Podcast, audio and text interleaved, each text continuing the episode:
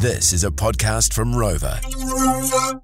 Sin and Brooke. Best bits. Get that fire extinguisher ready. It's George Drive's Hot Take Hot Seat.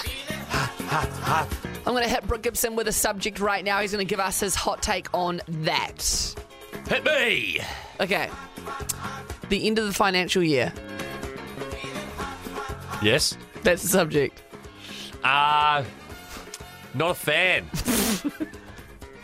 Last two years, I've had hefty tax bills from all the DJ invoices. Yeah. And, you know, I hadn't put away any money for said bills. But actually, I got done over as well for. Um, uh, because obviously we couldn't get any DJ work and like the some of the um, COVID supplements.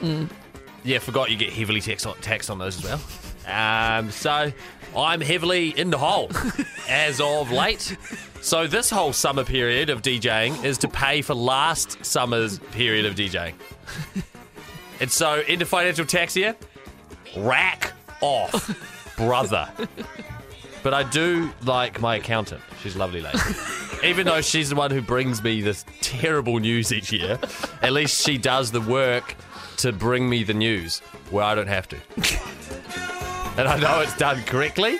And even though it's a massive bill, I know it's the right bill for me. so, what was the question? I feel like that was just like massively personal. Know, like now our George Drive listeners know all about your tax life. Yeah, it sucks, man. Um, cashies? Want more? 3 till 7 p.m. weekdays on George FM.